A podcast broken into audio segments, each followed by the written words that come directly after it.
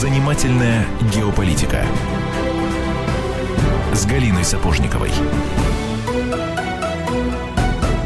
17.05 в Москве. Комсомольская правда. Прямой эфир. Э, как обычно, по средам в это время политический обозреватель Комсомольской правды Галина Сапожникова в нашей студии. Галина, что, что я тебя политическим да. обозревателем назвал? Ну, можешь и международным, мне это, в принципе, никак не обидит.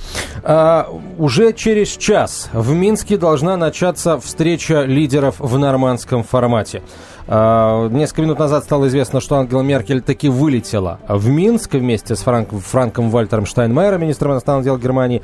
А, и французы летят, и Порошенко летит, и Путин летит, а, возможно, уже прилетел. И э, самое интересное, вокруг этой встречи, она еще даже не началась, вокруг этой встречи уже огромное количество комментариев в духе в духе того, что эта встреча станет поворотной, судьбоносной. Эта встреча все изменить должна. И на этом фоне э, Конгресс Соединенных Штатов э, обсуждает возможность выделения Украине военной помощи в виде так называемого летального оружия в один, на сумму в 1 миллиард долларов. Чего ждать от этой минской встречи э, мира или войны? Вот Франсуа Оланд открыто заявил, что если не удастся в Минске договориться, то война. Все. А какая, где, правда, не уточнил. Об этом мы будем сегодня говорить. И давай представим нашего гостя.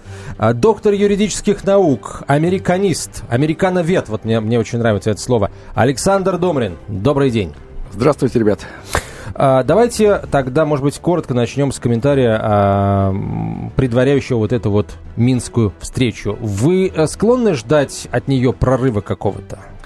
Я всегда пытаюсь думать, кто я больше, реалист или оптимист.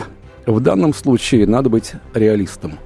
Не нужна Америке ни свободная, здоровая, мирная Европа, ни Украина.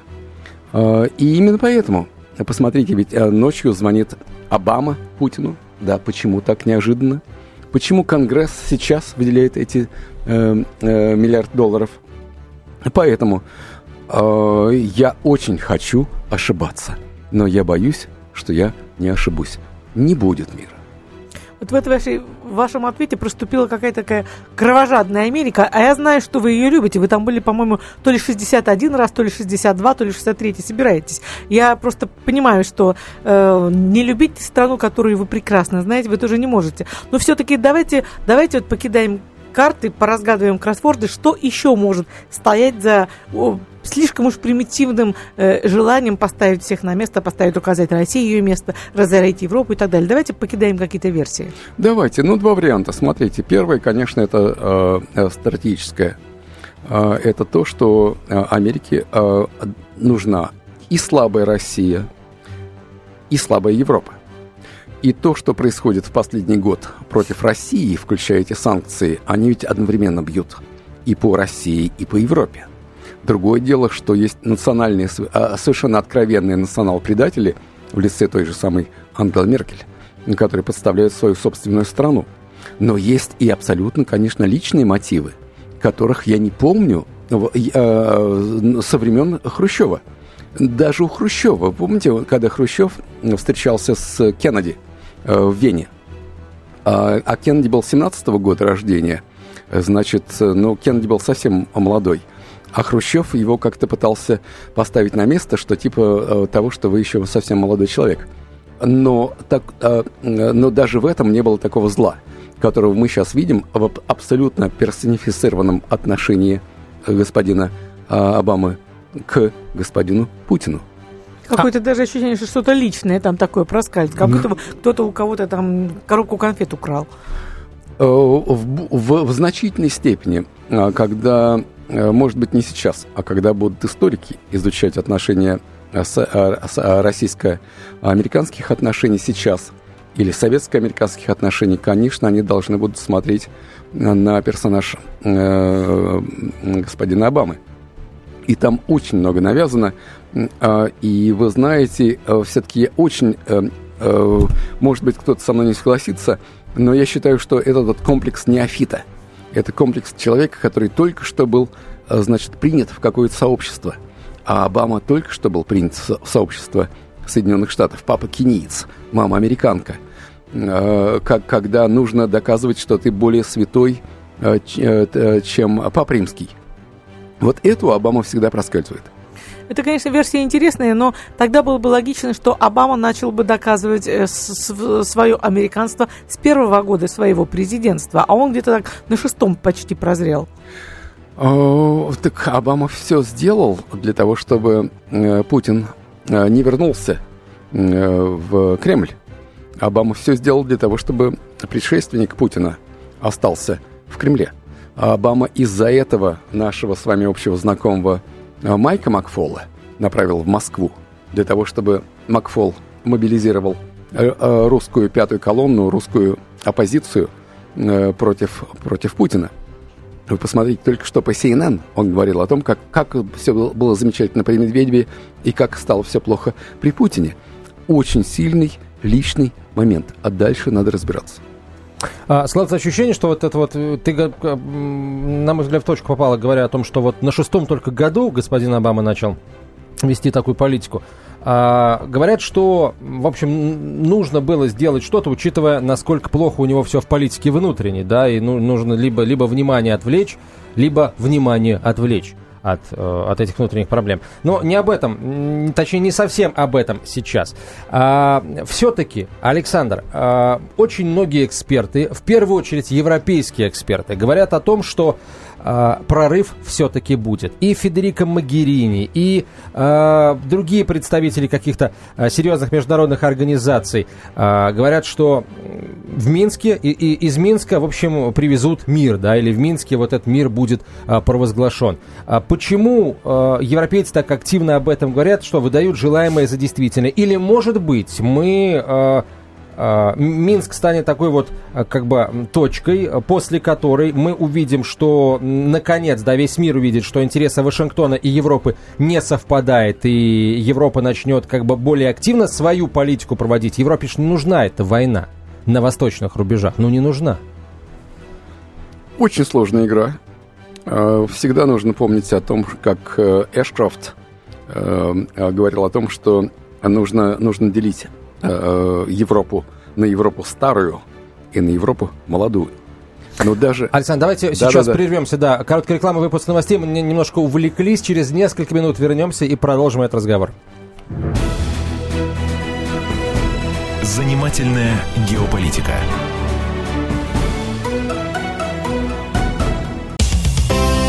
Специальный проект «Радио Комсомольская правда». Что будет? Сегодня мы говорим о том, что будет завтра.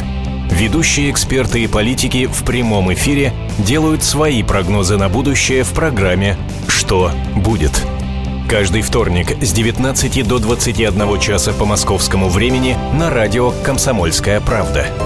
В эфире Владимир Сунгоркин и Александр Яковлев. Что будет?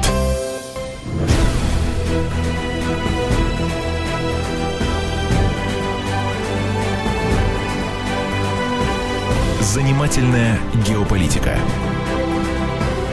с Галиной Сапожниковой.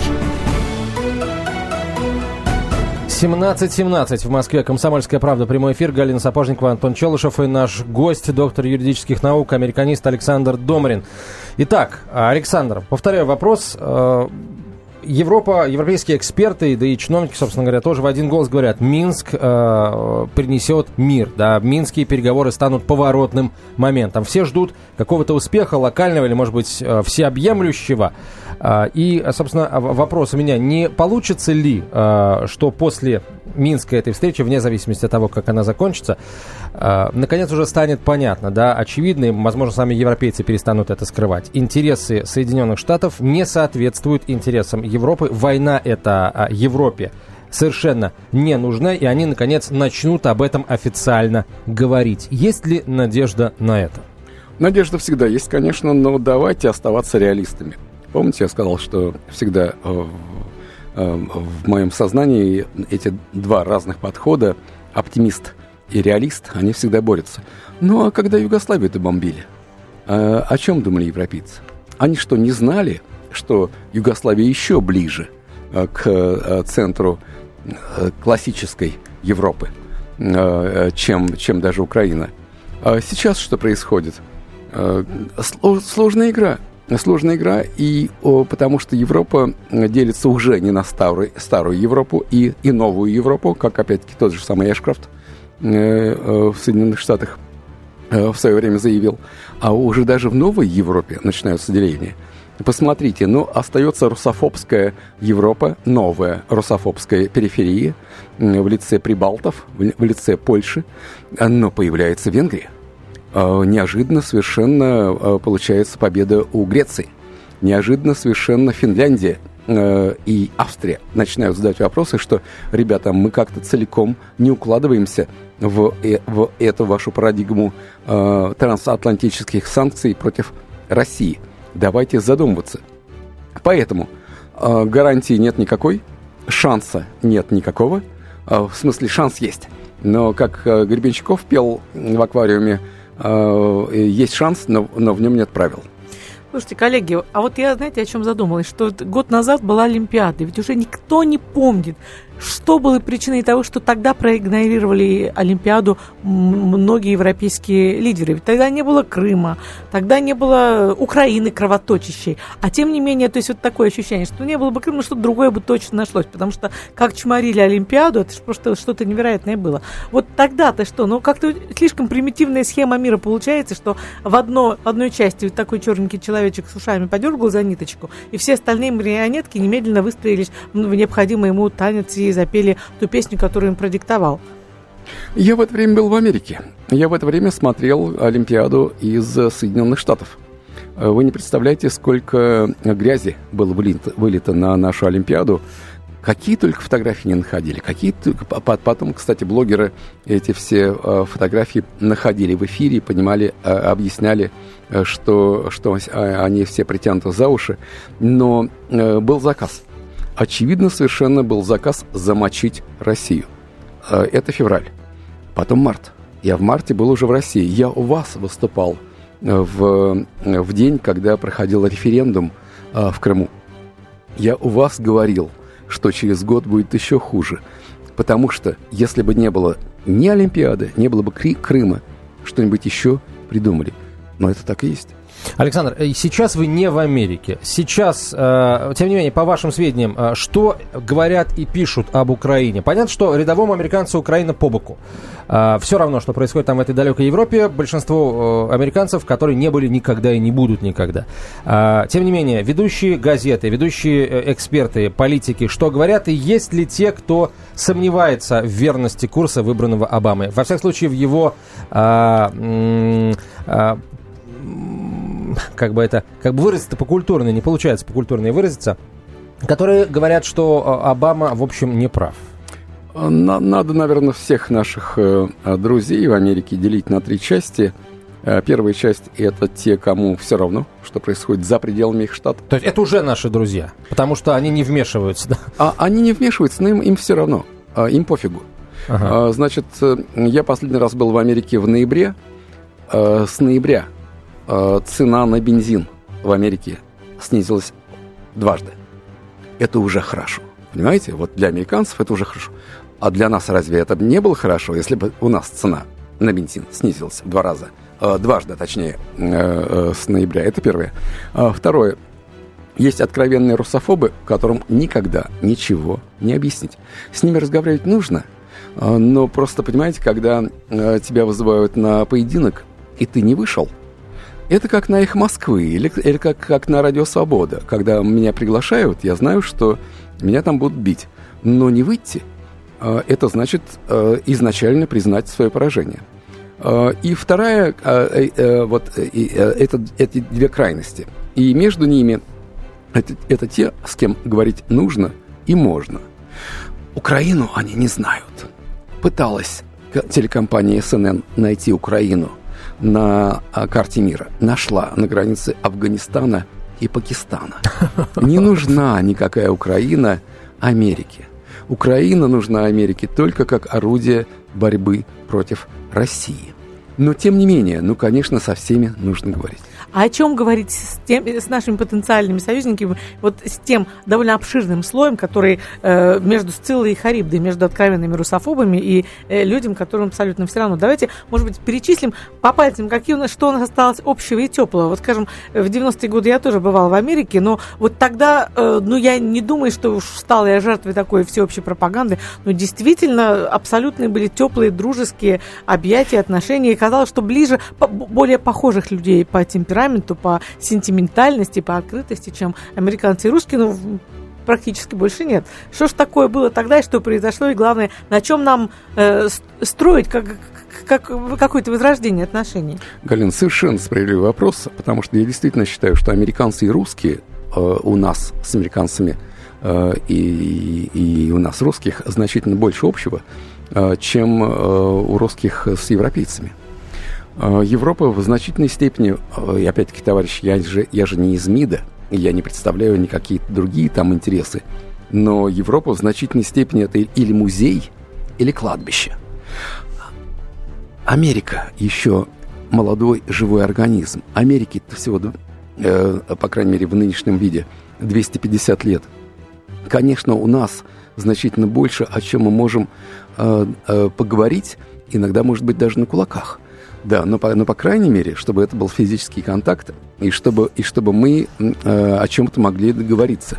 Насчет физических контактов, коллеги, я с вашего позволения э, вот буду э, по ходу нашей программы приводить новости, которые буквально вот в эти минуты сыплются изо всех точек мира. Это просто фон, на котором будут встречаться сегодня лидеры в Минске. На мой взгляд, это важно. Ну, начнем с наших друзей э, американцев, да, с наших партнеров, собственно, которые стали темой программы.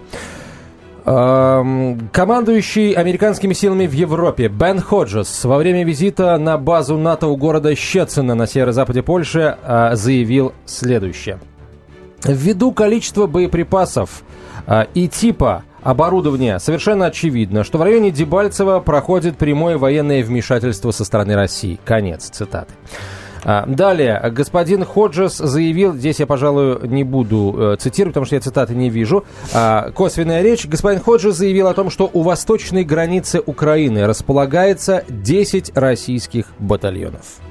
Я напомню, что сейчас, вот в эти дни, а, мы об этом уже в нашем эфире говорили. А, э, инспекция Министерства обороны а, Украины проверяет приграничные районы. Речь идет о Ростовской области. Это международный институт 2001 года, 11 простите, года такие проверки проводятся. И, э, в общем, если вдруг там действительно что-то будет, закричат, что нашли. Ну, это, это так, просто небольшой штрих.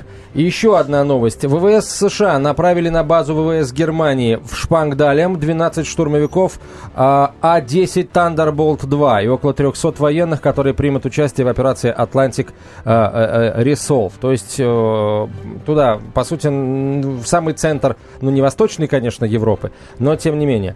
На восток Германии прислали американцы 12 своих штурмовиков. Антон, какое-то военное ревью уже получается. Хватит нас Две, Два сообщения. Фин, финны, мы сейчас только что финнов похвалили, кажется, перехвалили, господа, мы финнов. Евросоюз может ввести новые экономические санкции в отношении России, если мирное решение конфликта на востоке Украины не будет найдено на переговорах нормандской четверки в Минске, заявил в эфире телекомпании Юлия премьер-министр Финляндии Александр Стуб. И еще одну новость э, успеем озвучить. В марте, то есть в следующем месяце, армия Соединенных Штатов намерена начать обучение армии украинской. Об этом э, заявил командующий американскими силами в Европе, уже упомянутый генерал-лейтенант Фредерик Ходжес во время посещения базы НАТО в польском городе Щецин. А в учебной миссии будет задействован один батальон американских военных, который будет тренировать три украинских батальона. Продолжим через несколько минут после выпуска новостей. Занимательная геополитика.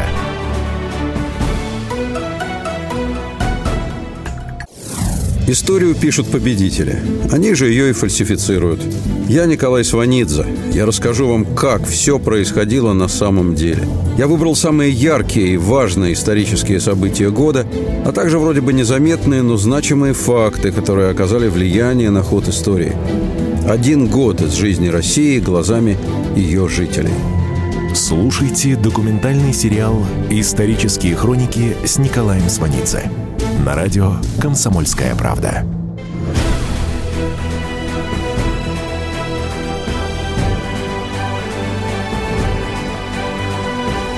Занимательная геополитика с Галиной Сапожниковой. Итак, друзья, мы продолжаем. С места с карьеры сразу скажу, о чем я думала все эти две минуты, э, пока шли новости и реклама. Я думала о том, как нас запугал перед перерывом наш э, ведущий Антон Челышев. А именно, Антон рассказал, и боеголовки там из, из, из Америки летят, и штурмовики прибыли, и армию НАТО, э, ар, армию Украины НАТО, американцы будут обучать. И чего только не делают. В студии у нас американист – профессор Высшей школы экономики Александр Добрин, который, судя по всему, должен, обязан знать ответ на этот вопрос. Главный вопрос, возвращаемся к главному вопросу сегодняшней нашей программы. Зачем Америке война в Европе? Многое повторяется. Э, посмотрите на Рейгана, посмотрите на «Звездные войны», посмотрите на то, что все эти а, планы в отношении э, стратегической оборонной инициативы оказались фейком, а, когда действительно запугивали – именно запугивали, но э, некоторые наши российские, тогда еще советские руководители на это поддались и, и втянулись в гонку вооружений, и, э, ну, и в этом, конечно, провал Андроповского КГБ э, относительно того, что ну, не было у Америки. То есть вы считаете, что сейчас просто пока еще бряться кулаками? Бряться кулаками, конечно. На которые не обязательно вестись. Э, вы знаете, нужно отвечать. Но нужно отвечать такими же фейками. Э, когда, когда мы пытались на рейгановские фейки ответить действительными какими-то нашими расходами, мы проиграли. Когда сейчас нам что-то пытаются э, доказать, что э, нас могут достать в течение 40 секунд, пусть Рогозин также уверенно рассказывает Америке, что и мы их также можем доказать. Все это интересно. А вы могли бы классифицировать э, американских президентов, скажем, последних, э, последних, по, последнего полстолетия? То есть вот Обама вам кого напоминает по стилю поведения? Обама – это э, президент э, надежды. Об, Обама – это президент, который э, «yes, we can», да, мы можем, но уже во втором в своем президентстве э, его начали пародировать «yes, we can». Да, мы можем вас сканировать, да, мы можем за вами э, наблюдать, э, да, и вас контролировать. Да, да, да. да. А, э, значит, Буш э, честный, э, неумный, но он был губернатором Техаса. Техас – один из самых сложных американских штатов.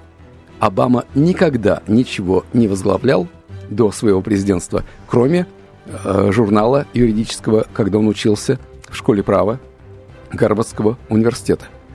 А Рейган э, такой же убежденный, как Буш, э, крайне религиозный лидер, э, очень достойный. Конечно, я понимаю, что Рейган сыграл очень большую роль в разрушении моей великой страны, но его до сих пор даже молодые американцы любят. Клинтон мерзавец, который сыграл э, значительную роль в разрушении моей страны, да. Но разрушал, знаете, в каком смысле? Э, он был демократом. А, а демократы это те, те самые э, персонажи среди американских президентов, которые говорят, что мы вас любим, они пытаются вас обнять, а стоит вам э, поверить и, э, и, значит, обернуться, а они вам в спину нож всадят. А Обама выпадает из этого списка в значительной степени из-за того, что он сам не знает, кто он такой. Обама, э, с одной стороны, то его обвиняют в том, что он социалист. Он таким, таковым не является. То ему напоминают, что он Хусейн по второму имени, что он якобы мусульманин. Таковым тоже не является. Обама неофит. Обама это, э, это э, комплекс неофита, человека, которого только что пригласили в какое-то сообщество, и который становится в этом сообществе э, более э, агрессивным, чем все остальные, принадлежащие к этому сообществу. То есть Обама это еще не самый худший вариант для нас нынешних? Будут хуже. Могут быть, могут быть хуже. Пока хуже Обамы еще никого не было. Хуже Обамы был только Клинтон. Точно, точно совершенно что не Буш. Но там на подходе ведь еще и Хиллари затаилась. там на, на подходе еще и этот э, парнишка Мормон, да, который Ромни. был... Да, Ромни, который, э, э, который был меньшим, большим злом, э, чем Обама. То есть Обама был меньшим злом, поэтому его избрали. Да, но он был, он, он был большим злом, но он еще пока там сидит. А, он, а у нас там еще и Сара Пейлин, бывшая губернатор Ну, Аляски. это был бы подарок судьбы, конечно, да. Вы знаете, с ней было бы проще договориться, а тем более Путину. Но мир бы смеялся над любой из ее цитат. Но я должна сказать, что таким составлением психологических профилей э, занимается не только, занимаемся не только мы в нашей программе. Вот я сегодня нашла цитату э, Барака Обамы, ко- который считает, что Путин очень сильно укоренен в советском прошлом. Именно там он стал взрослым, он руководил КГБ. И это был опыт, который сформировал его как личность. Вот такими цитатами нас э, э, одаривает Барак Обама. Вот. Но это, наверное, самое скромное из того, что мы сейчас, э, какие характеристики мы читаем сейчас в, исполнении американских политологов. Ну, то есть, вот скажите, вот такой еще все-таки завершая тему о роли личности в истории. Если бы сейчас на месте Обама были, ну, вот Клинтон, Буш, Рейган, хотите Картера вспомним, то есть, э, какой был бы, каким был бы мир? Вы знаете, все-таки те, кто сейчас пришли к, э, к власти в Америке, и многих из которых я лично знаю, того же Макфола с 95 года, э, э, ту же, значит, нашу любимую Викторию Нуланд, она же Нудельман, с 91 года э, и так далее. А Вы знаете, это гопники. Это те люди, которые никогда не пришли бы к власти в Америке том же Никсоне или при том же Киссинджере. А, Конечно, конечно, я вырос э, в э, выстраивая отношения между нашими странами, между серьезными людьми. А, И, и я, вы знаете, я крайне не согласен с некоторыми из наших на- наблюдателей, которые говорят, которые предполагают, что ну, американцы они заранее все выстраивают. Вот у них такая стратегия. Вот они все знают. Ничего подобного. Они, посмотрите, они сами не знают, что делать со своими арабскими революциями. Они не знают, что делать э, с, с, с тем, что они, куда, куда, они, а, куда они вылезают. Поэтому э, у, э, у меня крайне скептическое отношение э, к нынешнему руководству в Соединенных Штатах. И, э, и у- оставаясь реалистом, я выстраиваю отношения из худшего сценария. Что касается Обамы и э, революции на Ближнем Востоке, то вот сегодня Барак Обама направил на рассмотрение Конгресса проект резолюции о применении военной силы против боевиков исламского государства, только что сообщила Associated Press. А, что касается э, вот еще одного штриха к портрету Обамы, то вот фрагмент его свежайшего интервью изданию Vox. В мире есть плохие парни, которые пытаются причинить нам вред. Это цитата. Ну, естественно, цитата а, переводная. Мы должны иметь сильную армию и время от времени выкручивать руки тем странам, которые не делают того, что нам нужно, чтобы они не вели себя так, как если бы у нас не было различных экономических и дипломатических или в некоторых случаях военных рычагов, которые у нас есть. Конец статы. Цитирую по ресурсу ridus.ru. А, Что касается России, а, у русских нет... А, да, кстати, в военном плане, по словам а, Обамы, а, ближайший соперник Соединенных Штатов – это Россия. Ну, благодаря нашему ядерному мечу, наверное, а не щиту. А, Про щи- про щит поговорим чуть позже. А, Но у русских, а, это вновь цитата, нет таких возможностей, которые есть у нас по всему миру. У Китая их тоже нет. Наши затраты на военных и вооружение больше, чем у 10 сильнейших стран мира а, вместе взятых а, заявил Барак Обама. Ну, это я не, не думаю, что это нуждается в каких-то комментариях, потому что это вот разве что тот факт, что вот это интервью было дано на фоне э, встречи в Минске, которая должна начаться после шести вечера по московскому э, времени. Еще один источник э, рассказал о том, что шансы на успешный исход переговоров э, в Минске э, велики. Ну, этот источник, источник э, агентства ТАСС, он более, прямо скажем, сдержан. Можно я его процитирую, Галь? Пожалуйста. А, Продолжается напряженная работа на различных уровнях. В ближайшее время в Минск приду- прибудут главы Министерства иностранных дел нормандской четверки, которые зафиксируют уже достигнутые результаты и продолжат согласование позиций. Шансы на результат реальны. Вот, то есть ни высоки, ни э, прорыв, ни переворот, а просто шансы реальные. Вот это, наверное, на мой взгляд, трезвая оценка. Потому что, по всей вероятности, источник это наш российский, или, может быть, в крайнем случае, белорусский. И тут, наверное, тоже м, люди как бы здраво подходят к тому, что происходит. А, о чем поговорим в следующей части эфира. Она будет последней и, конечно, нужно э, будет еще несколько главных вопросов задать. Э, обещал я рассказать о щите, о ядерном. Э, вот. Э, если позволите, я не буду сейчас ничего говорить, чтобы 4, в течение 4 минут не было паники у слушателей. Вот. Паники не будет, я надеюсь, потому что военные вообще, в принципе, сразу скажу, военные обещали, что все будет нормально, но ситуация, прям скажем, ну, удивительная ситуация. И вот у меня будет вопрос. Вопрос могу сразу задать. Воспользуются ли этой ситуацией, Александр, наши американские а, партнеры? А что за ситуация, о чем идет речь? Причем, причем здесь наш щит? Вы, дорогие друзья, узнаете через несколько минут после короткой рекламы и а, выпуска новостей. А, естественно, все то, что происходит в Минске и вокруг Минска, сейчас половину выпуска, я полагаю, займет. Занимательная геополитика.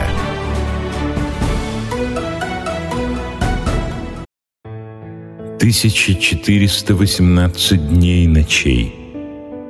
Две тысячи шестьсот километров по дорогам войны.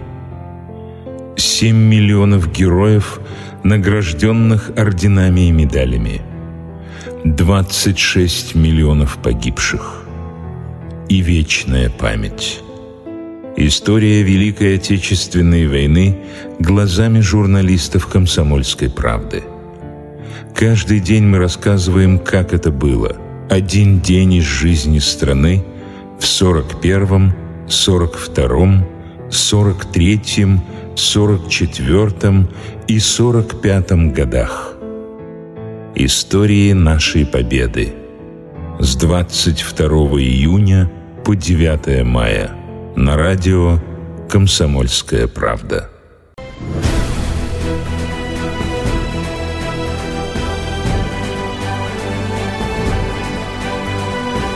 Занимательная геополитика с Галиной Сапожниковой.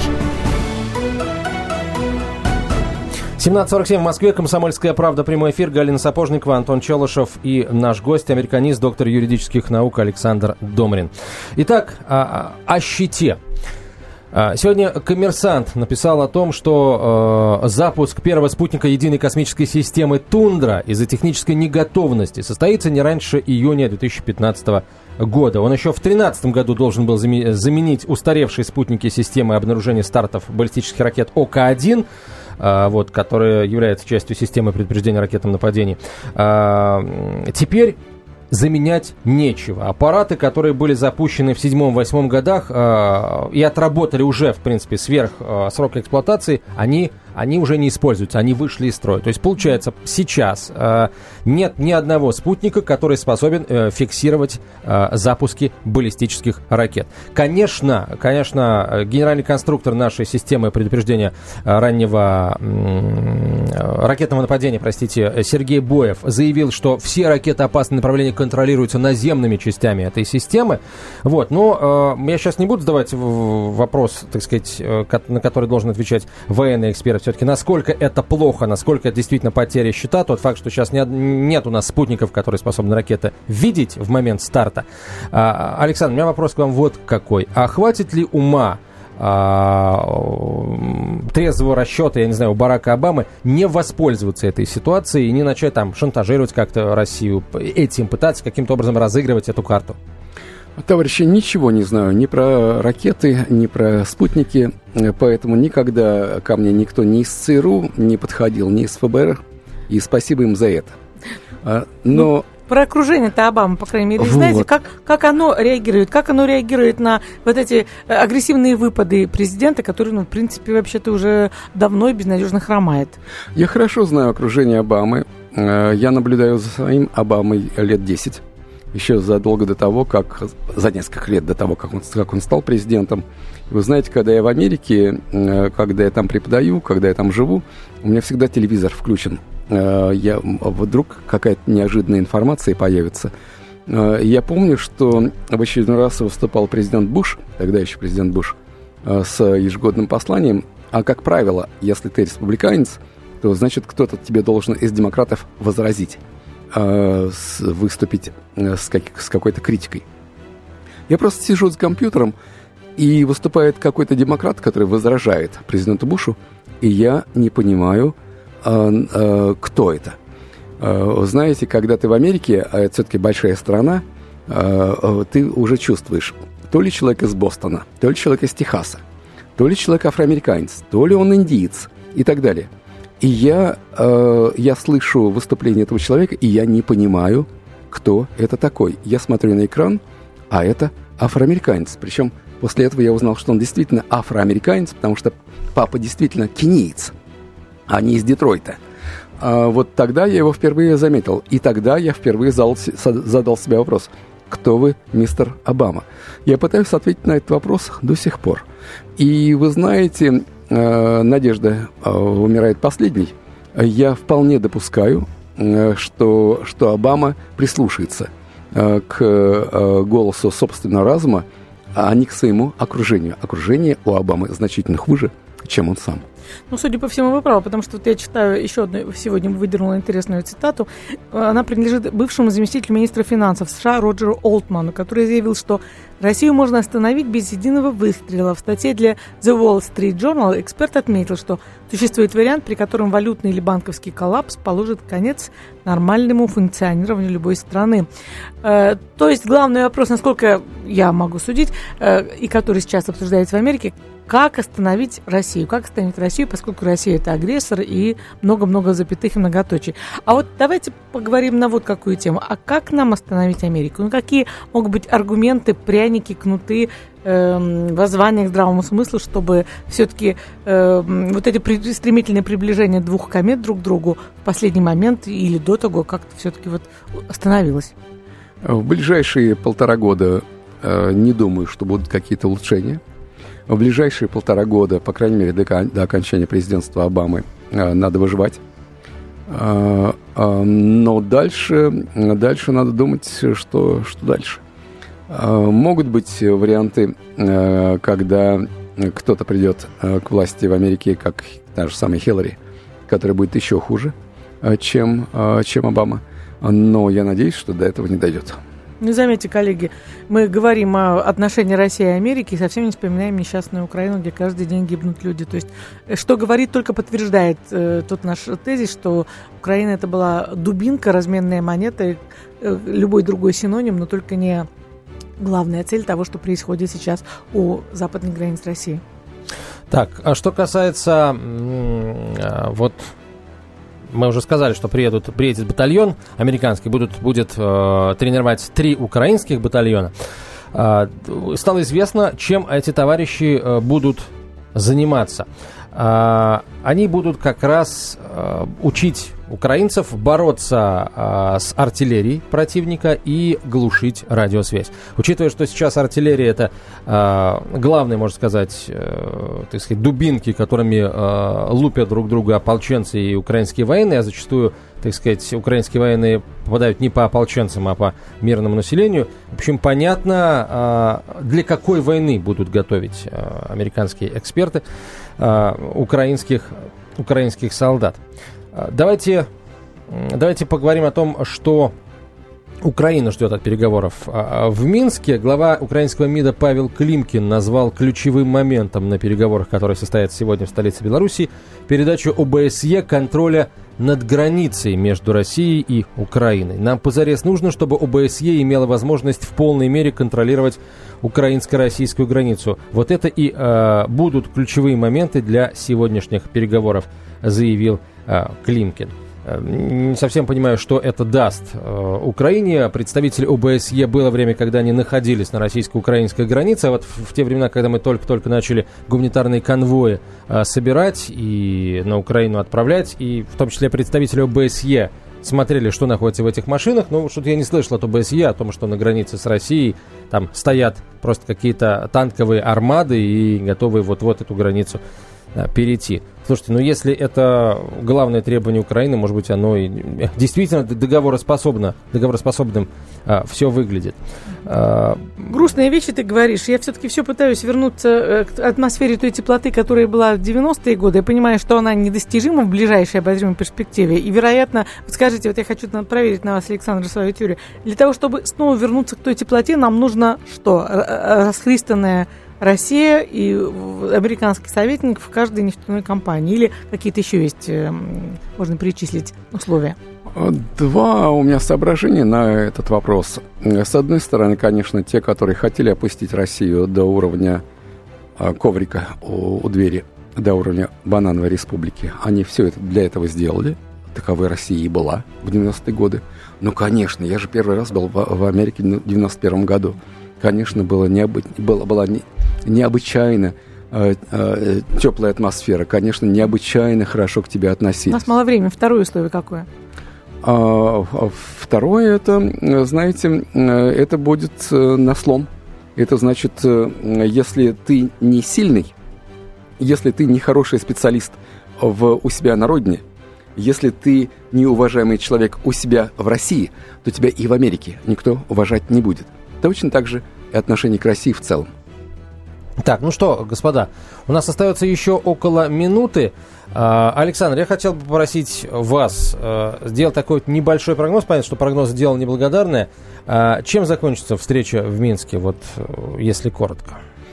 Мне кажется, что предыдущие договоренности были преждевременными. Мне кажется, что, прежде, что предыдущие договоренности были продавлены, в основном через Кремль. Э, на что, кстати, сама Новороссия не шла, но э, согласилась на, на условия. Э, мне кажется, что сейчас Новороссия будет сама ставить свои условия, потому что она побеждает, и это хорошо. Так, последняя новость, наверное, успею ее э, озвучить. Премьер-министр Норвегии Эрна Сульберг считает нецелесообразным поставлять вооружение на Украину, а воздействовать на позицию России предлагает с помощью диалога и политического давления, сообщает сегодня издание Афтон Постон. Это а, по-настоящему вдохновляет и дает надежду. Да, Норвегия наш северный сосед, если считать Шпицберген. И в отношении с Америкой тоже. Александр Домрин, доктор юридических наук, э, американист, Галина Сапожникова, я Антон Челшев. До встречи через неделю. Кто владеет информацией, тот владеет миром. Будьте в курсе событий, находясь вне дома или офиса. Установите на свой смартфон приложение «Радио Комсомольская правда». Слушайте в любой точке мира. Новости, интервью, комментарии. Доступны версии для iOS и Android. Радио «Комсомольская правда». В вашем мобильном.